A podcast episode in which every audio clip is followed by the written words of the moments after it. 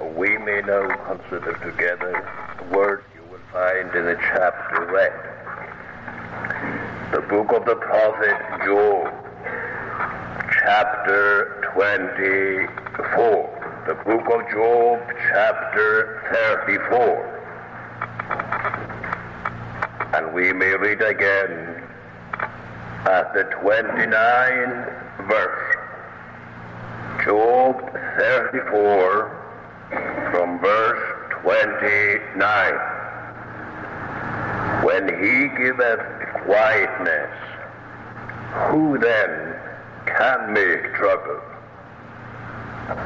And when he hideth his face, who then can behold him? Whether it be done against a nation or against a man only, that the hypocrite reign not, lest the people be ensnared. When he giveth quietness or peace, who then can make trouble? And when he hideth his face, who then can behold him?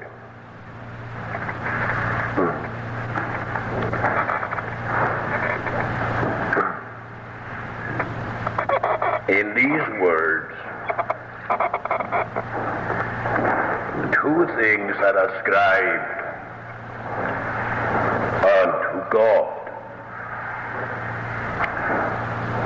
First, he gives quietness.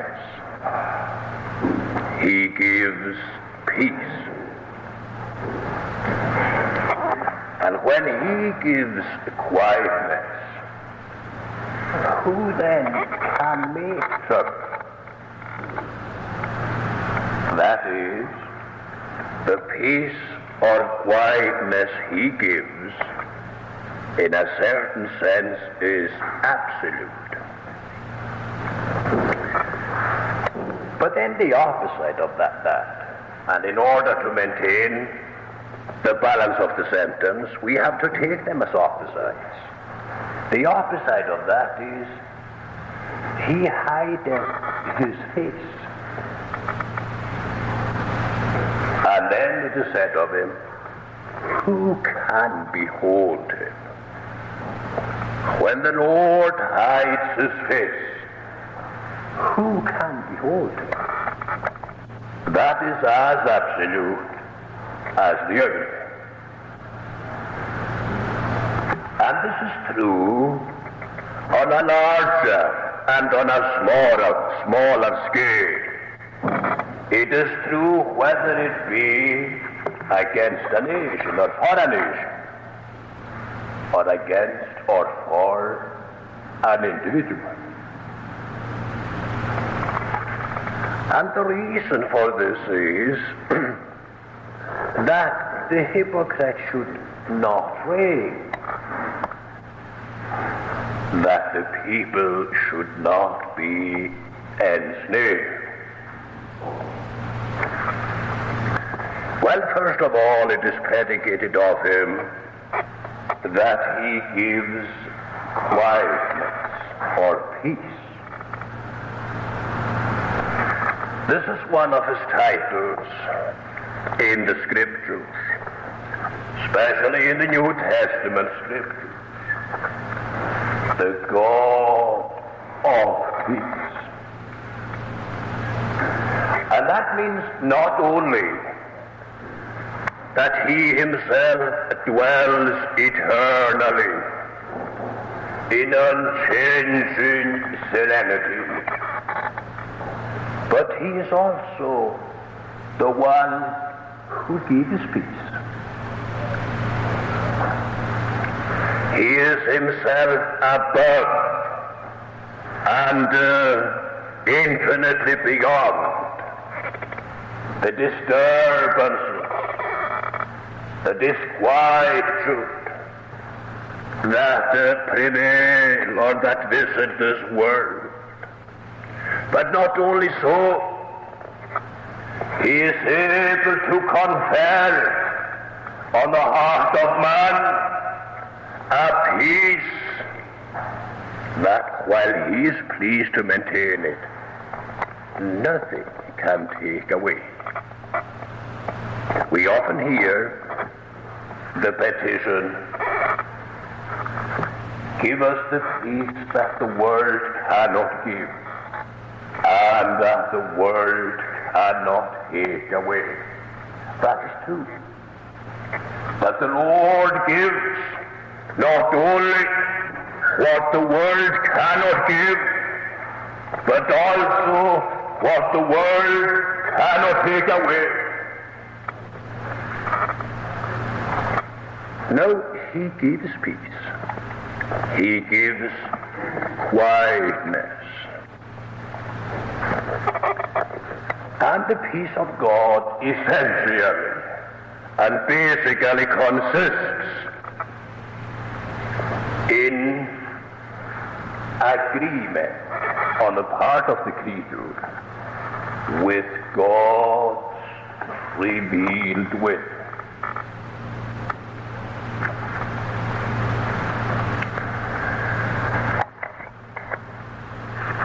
Now we state that without any modification or qualification. Peace with God essentially consists in being brought to a condition of heart and mind where we agree with God's judgment, God's verdict, God's pronouncements on all things.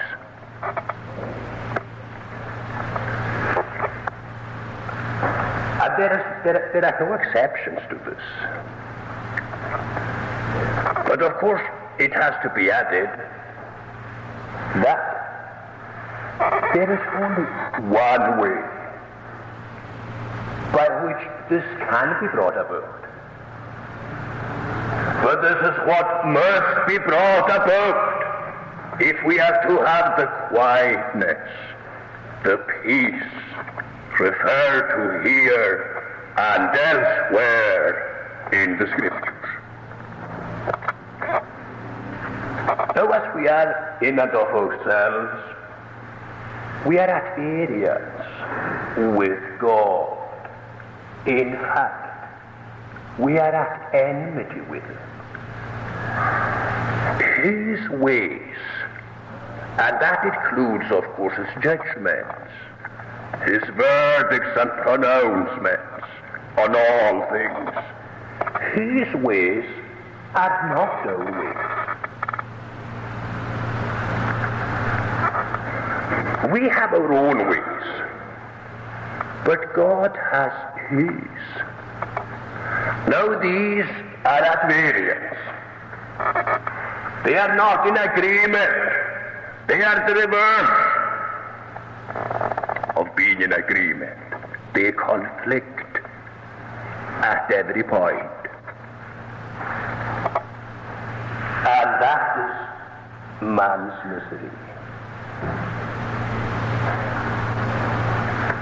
That is the essence of his misery, because that is the essence of his ungodliness.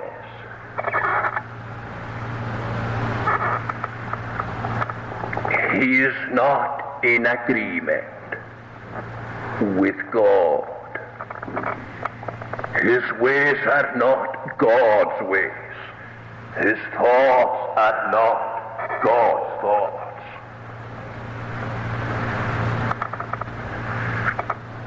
No, it is to change that the gospel of God's grace has come into the world. It is to redeem man. To redeem him from what? Well, in essence, we repeat, to redeem him or to save him from his disagreement with God from the fact that he disagrees with him, that he is not at one with him, that he is not at peace with him. But how can that be done? That, we say, can only be done in one way. There are many approaches, many scriptural approaches to the question of reconciliation. All depending what aspect of reconciliation we are considering. But this is a very important aspect of it. What is effected in reconciliation? What is effected in the creature? What happens when a man is reconciled to God? This is the ministry that we have in the gospel. As Paul puts it, he has committed unto us the ministry of reconciliation. He has committed it unto us. That God was in Christ reconciling the world unto himself, not imputing their trespasses unto them. It is a ministry of reconciliation. But reconciliation is nothing more and nothing less than this. To be brought to a condition of mind in which we are in agreement with God. And that is reconciliation. We are reconciled to Him. We are in our own creature measure. And according to His regeneration of us, we are brought to a condition of mind where we agree with God. We are of the same mind with Him. In our own measure, of course. About what? Well, more or less about everything. About everything. But God does not bring about His reconciliation piecemeal. That is not the way He effects this at all. He brings the sinner who was at enmity with him, who disagreed with him at every point, he brings him to agree with him. And to agree with him on his verdict concerning his son. This is the means of reconciliation. This is the place of reconciliation.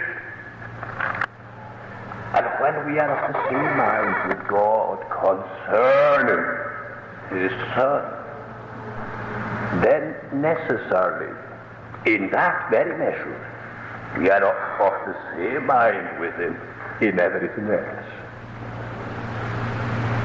In everything else. Reconciliation in this sense is uh, comparable with sanctification. In sanctification, every faculty of the soul is renewed, but none of them is wholly renewed.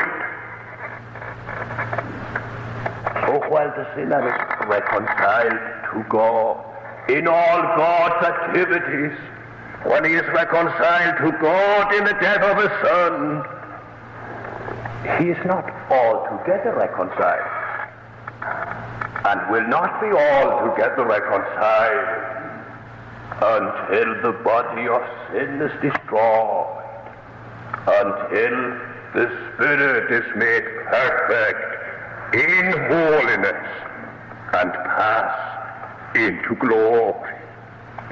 But nevertheless, the foundation, the basis of reconciliation is laid broad and deep in the soul.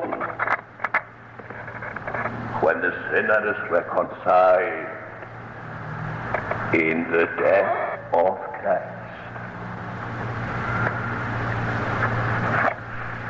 Now this is the peace or the quietness that comes to the soul who has the liberty of the gospel in Christ Jesus.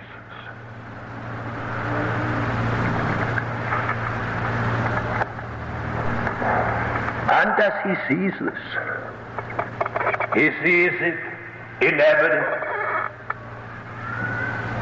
He sees God's finger, not only in His grace specifically considered, but also in His providence.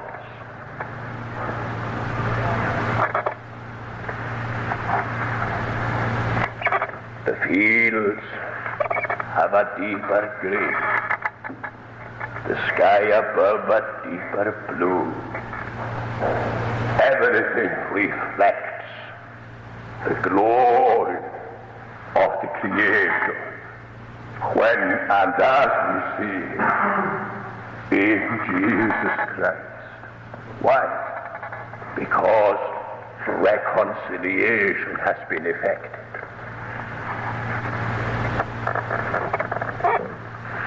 The church's biographies are full of this. They tell us of the change that man notices in himself, in his outlook on heaven, when he is reconciled unto God. The birds seem to sing more sweetly than before. Everything is changed. Yes, when God gives why? when God gives peace. No, He is absolutely sovereign in this. He gives it as He sees fit, and He maintains it in soul as long as He sees fit. Now, it's one of the strange things about it. Nothing can disturb it. Nothing can take it away. Now, when we say that, perhaps a word of explanation is in place. Everything that was in the soul before it experienced this quietness is still there. What served as an obstacle to this quietness, to the entrance thereof into the soul, is still there. The sin and everything that that implies are still in the soul, yet the peace of God is in it. The quietness that He gives and the sin that kept it back before is unable to do so now. Not because sin has disappeared. It may seem to sleep for a time, but that is not due to sin. That is due to the quietness that the Lord gives. Sin doesn't voluntarily, so to speak, stand aside and say, well, I won't trouble you for a while. No, no. Sin stands aside only when it has to.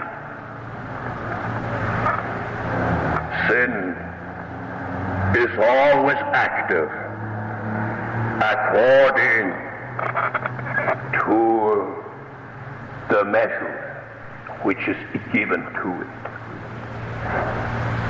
That is to say, it never forsakes the field of its own accord. It is active as long and as far as God permits it to be active. But in this quietness, or at the quietness to which this may have reference, and certainly does have reference, is that quietness that overcomes and stills the tumult of sin. And sin cannot disturb it. As long as God keeps it there. When he gives quietness, who then can disturb? Who? The question, of, of course, expects the answer no one. No one can disturb. But there's another side to this. And we may say that all the experience of the Church of God, taken individually and collectively, is summed up in this. The fact that when God gives quietness, none can disturb. And the other fact, that when he hides himself, none can discover.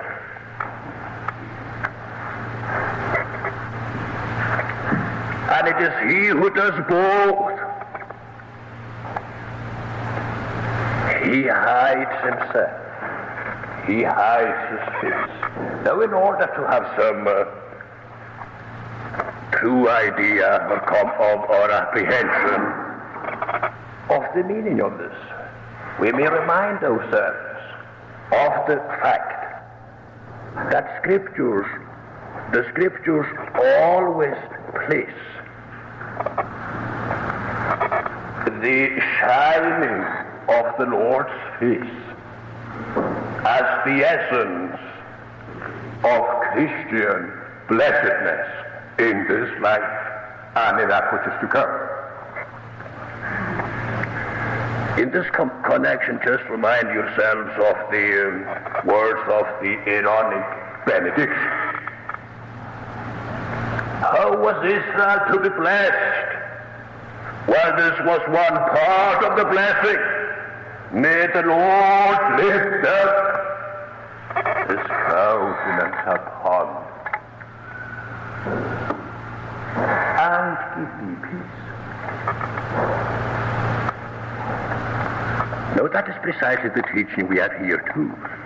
When he lifts up the light of his countenance on the soul, that is to say, when the light of his favor, the light of his glory in the face of Jesus Christ shines, there is peace. But when that is withdrawn, who can find who can discover it?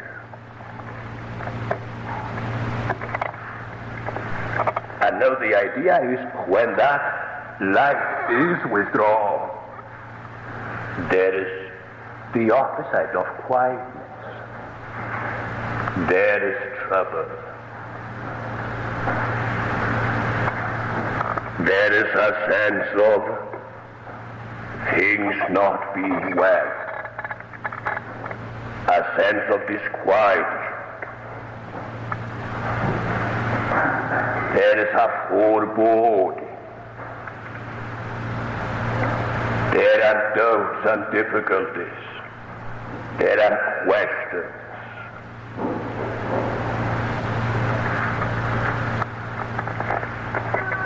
When the sun sets, we read that the beasts of the forest do keep up beasts that would not dare come out while the sun was shining.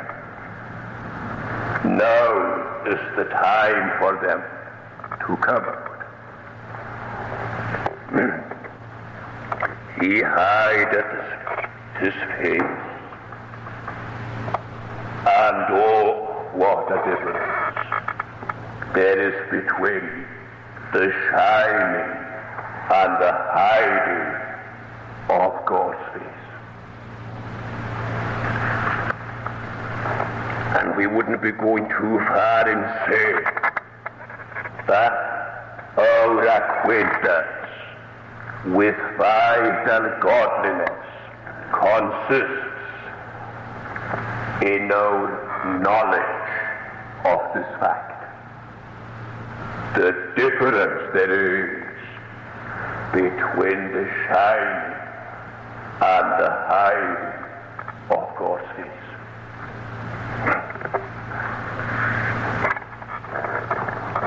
Who can discover? This is the complaint of the church as you will have it in the Song of Solomon. I went about the streets asking, Have ye seen him whom my soul loveth? I went around the streets seeking him. She was conscious of the difference between his presence and his absence.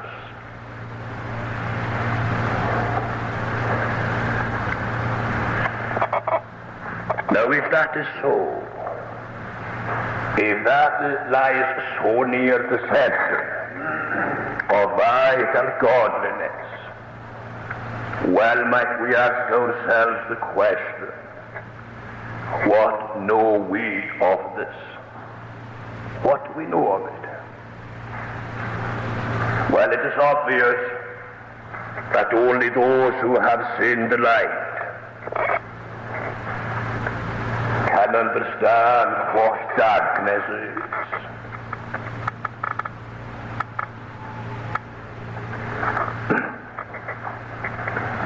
Only those who have made plans and programs for themselves can realize the disappointment of things not falling out as they expect.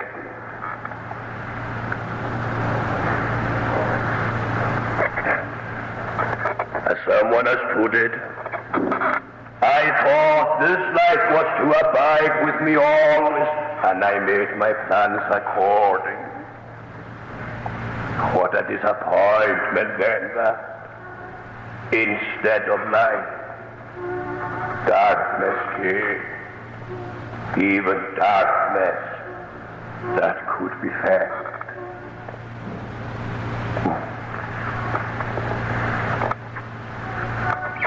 And here precisely man learns two very important lessons. He learns first his absolute dependence upon God. He learns that he cannot create light. He learns that he cannot discover God when he hides himself. He learns that he is in the hand of the eternal with him whatsoever seemeth good in his sight. Dependence. Hmm. Apparently that is not popular. It is quite obvious it is not. What people like to believe about themselves, both in in material and in spiritual things, is that they are independent.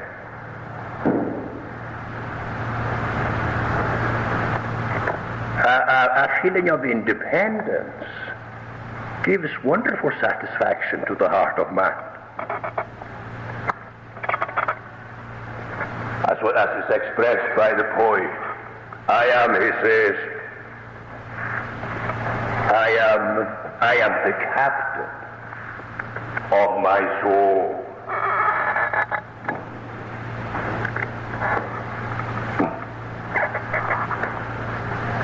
To learn otherwise, and to learn it by means and in ways we never expected, is something that is most disappointing.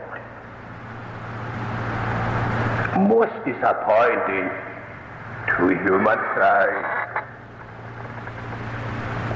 to human arrogance. And it is, it is really, it is, it is interesting to know how human pride insinuates itself and into the very life of the godly.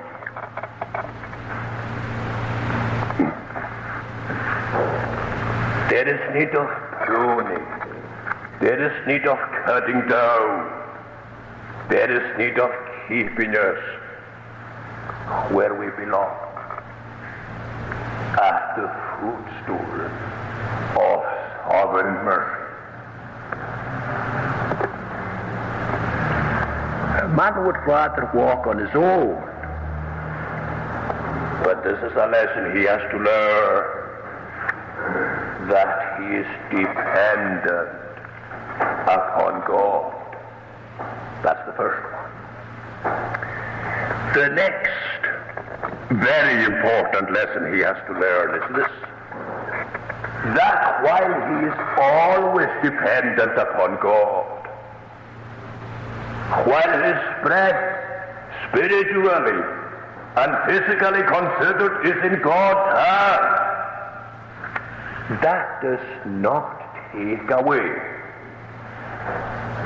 from his obligation to God. His obligation at all times and in all conditions to live to God and not to himself. That is the paradox that is at the very heart of the life of faith. Hmm. And it is a paradox that will force itself upon us sooner or later. There is no avoiding it. The only way of avoiding it is avoiding the life of faith. But if we know anything of that life, then sooner or later we come up against this. There's no escaping it. When he gives quietness, who then can disturb? When he hides his face, who can hide? Of course, you know that. As these propositions have stated, what underlies them is the unchanging sovereignty of God. His rule over all creatures. We must beware of, of narrowing down uh, Christian terms that are full of meaning. When we speak of the sovereignty of God, we mean essentially God's sovereignty. We are not to confine that to uh, election and one or two other doctrines. No, no. The sovereignty of God is as wide and is, in fact, God's rule, His kingship, His absolute sovereignty. That is, that He doeth according to His will in the armies of heaven and among the inhabitants of the earth. That's the sovereignty of God. That's the meaning of it. Now, that's precisely what is said here in the foreground. When he does a thing, who can do otherwise? Who can withstand him? Who can say unto him, What doest thou?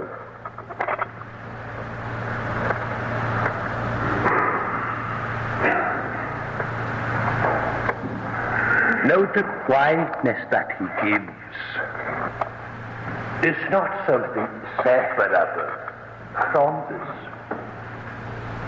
The quietness that God gives is rest in his sovereignty, rest in his revealed will. And unless I find rest in the revealed will of God, there is no rest for me in time or eternity. For there is no rest or peace, saith the Lord, unto the wicked. It is rest in himself, rest in the Lord, and patiently wait for him. Do not fret. Oh, that is the opposite of resting in God, fretting.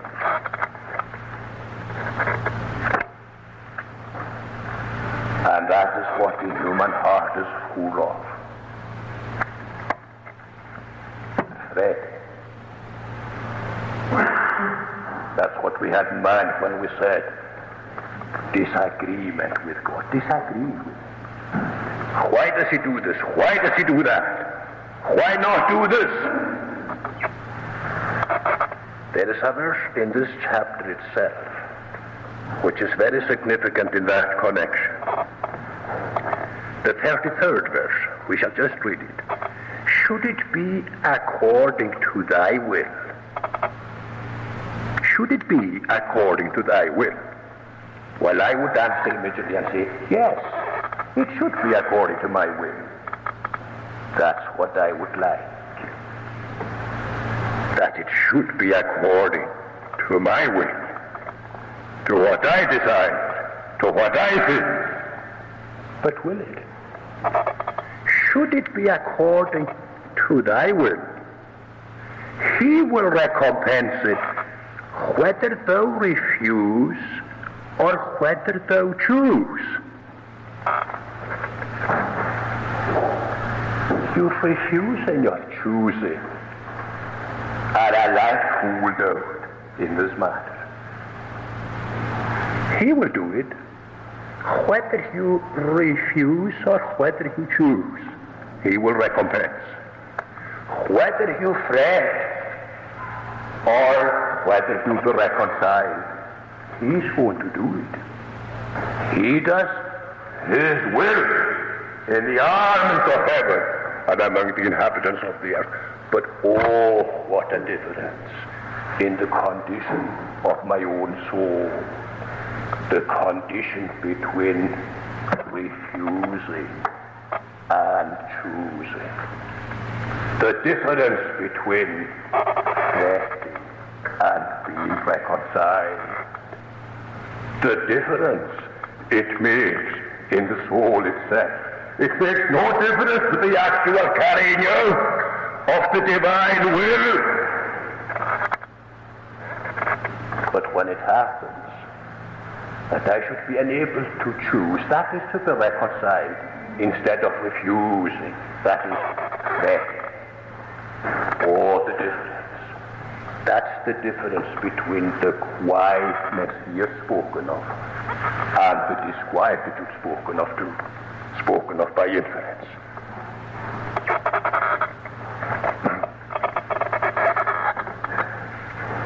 When he giveth quietness, who then can make trouble?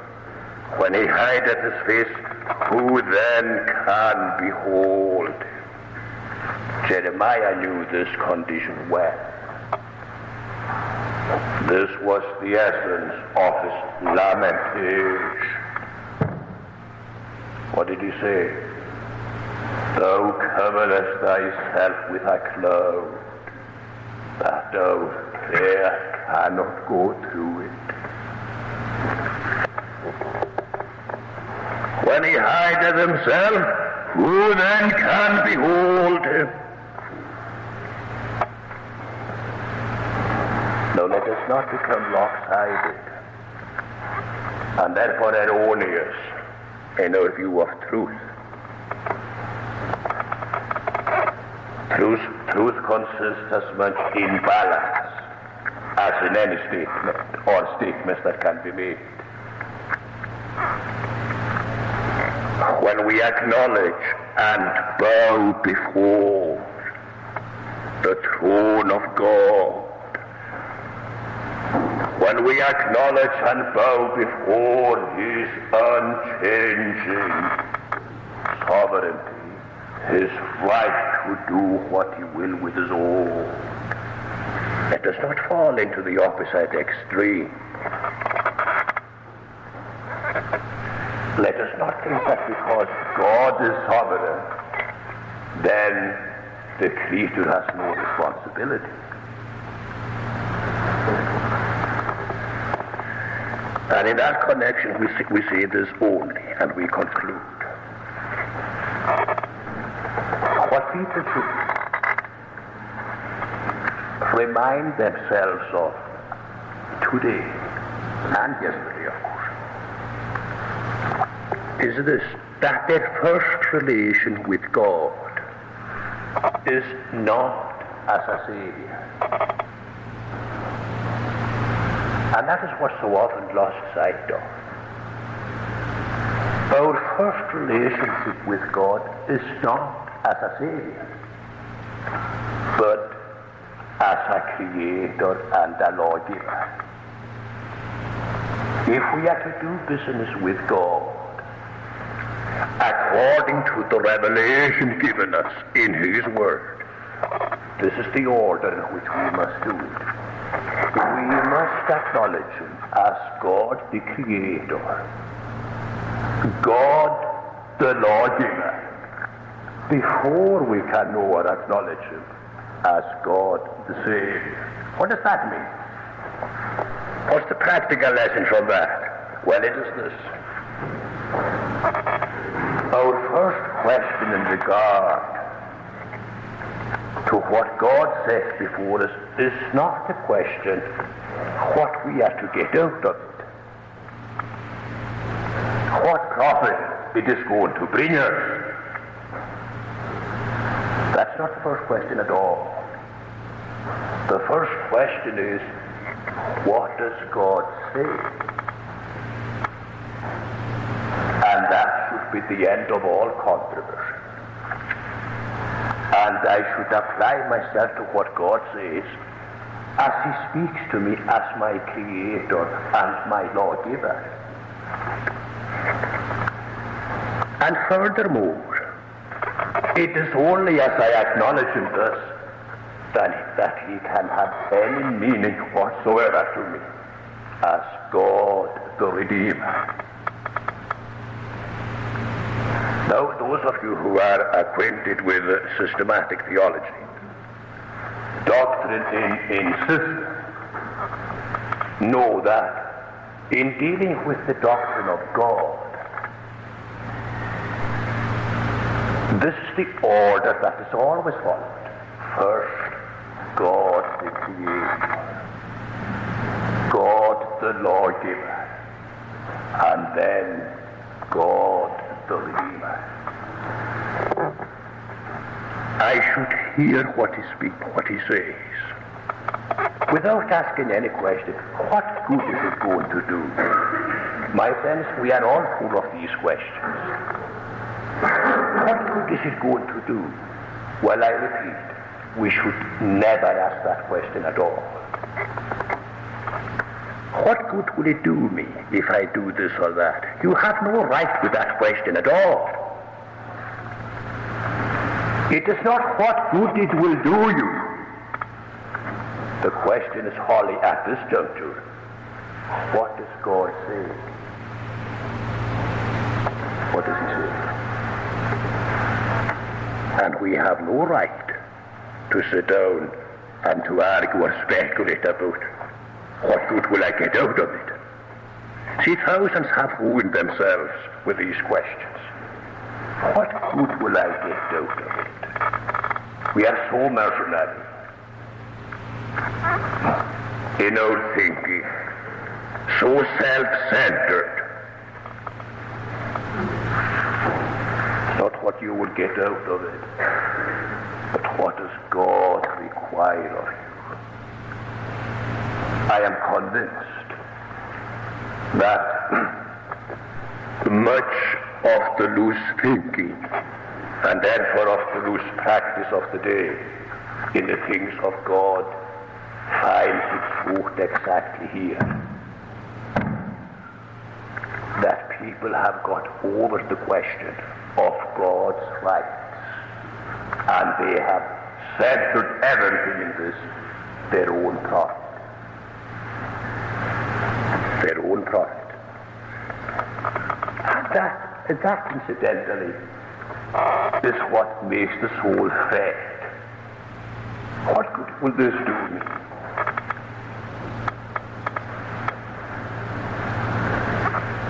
I cannot believe that this or that will do me any good.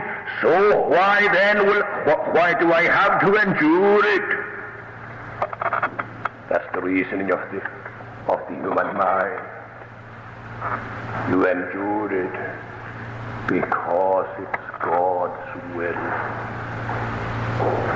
And if we were right in our attitude towards God, that would be sufficient. There is the added motive, of course. When we are right basically, there is the added motive that it will work for good, but not until we are brought to a condition of reconciliation with God. And I think that's what the apostle has in mind when he says, at least that he has this in mind, when he, when he addresses the believers as saying, we beseech you in Christ's stead, be ye reconciled to God. He's talking to believers there. Be ye reconciled to God. Reconciled to him in the ruling of his providence concerning yourself. It is not easy. Not only that it is not easy, it is impossible. It is something that only the grace of God can do. But it's in the realm of the impossible that God reveals himself. It is as he works in the realm of the impossible that we recognize him as God, the realm in which none other can work. That is the meaning, I take it, of the common saying, man's extremity is God's opportunity. It is a saying that's often used of its exactitude uh, and correctness theologically, I will not comment, but I take it that in as far as it, it can be taken with a scriptural sense, that is the sense of it. God's realm is the realm of the impossible. That is the impossible with man. What is impossible with man is possible with